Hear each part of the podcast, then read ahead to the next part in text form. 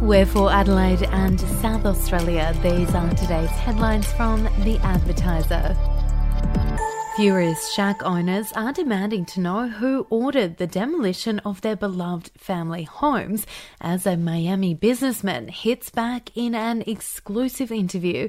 Barry Robertson is furious after his 1934 built salmon shack was mysteriously demolished last month without his permission. South Australia Police is now investigating. If you would like to read more on that story today, you can take out a subscription to the advertiser at advertiser.com.au or download the app from the App Store. A fishing enthusiast has lost a legal challenge against being ordered to stop using a dinghy on a popular reservoir. John Peake launched a complaint with the Equal Opportunity Commission claiming he had been discriminated against because kayakers were allowed on the reservoir 60 kilometres south of Adelaide.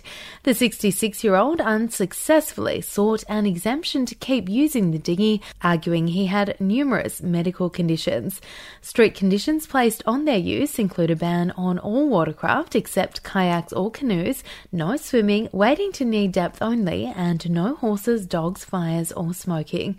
The restrictions were implemented in a bid to protect water quality as the reservoirs supply drinking water for most of metropolitan Adelaide. We'll be back after this. News doesn't have to be boring. The Brits have given Prince Harry a new nickname after yet another tell all interview. Oh God, is it the Ginger Whinger? Let the team at news.com.au get you up to speed each day with their podcast, From the Newsroom. a couple were busted joining the Mile High Club. Well, I guess they can't fly Virgin anymore. Politics, sport, red carpets, royals. Get all the goss in just a few minutes. Follow From the Newsroom wherever you get your podcast from.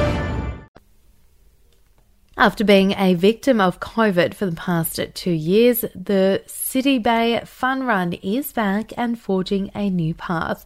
The famous Fun Run, which has been racing through the city to Glenelg for 50 years, will hold a satellite event in remote South Australia for the first time, with tens of thousands of people expected to line up for the return of the event on September 18. There are talks underway to hold at least one remote run with coaches, a three kilometre event, content and medals. And there is a call for South Australians to have more pride in the state's flag featuring a magpie.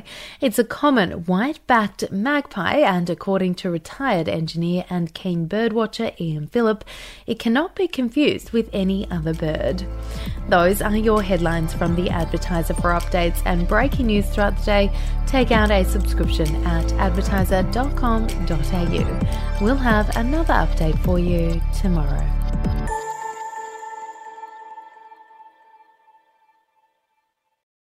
Are you ready to get an inside look at crime from someone who has investigated some of Australia's worst crimes? It was like Aladdin's Cave. The luminol found bloodied footprints and bloodied handprints on a wall, so it's Yeah. just like a horror movie. Former homicide detective Gary Jubelin sits down with cops, crims, addicts, victims, small time cheats, and big town lawyers as they tell their incredible stories. My house got raided. Next thing you know, I got bail refused. Next thing you know, I'm on a truck Yeah. to Parklea Prison. Listen I Catch Killers early and ad free on Crimex Plus on Apple Podcasts today or wherever you get your podcasts.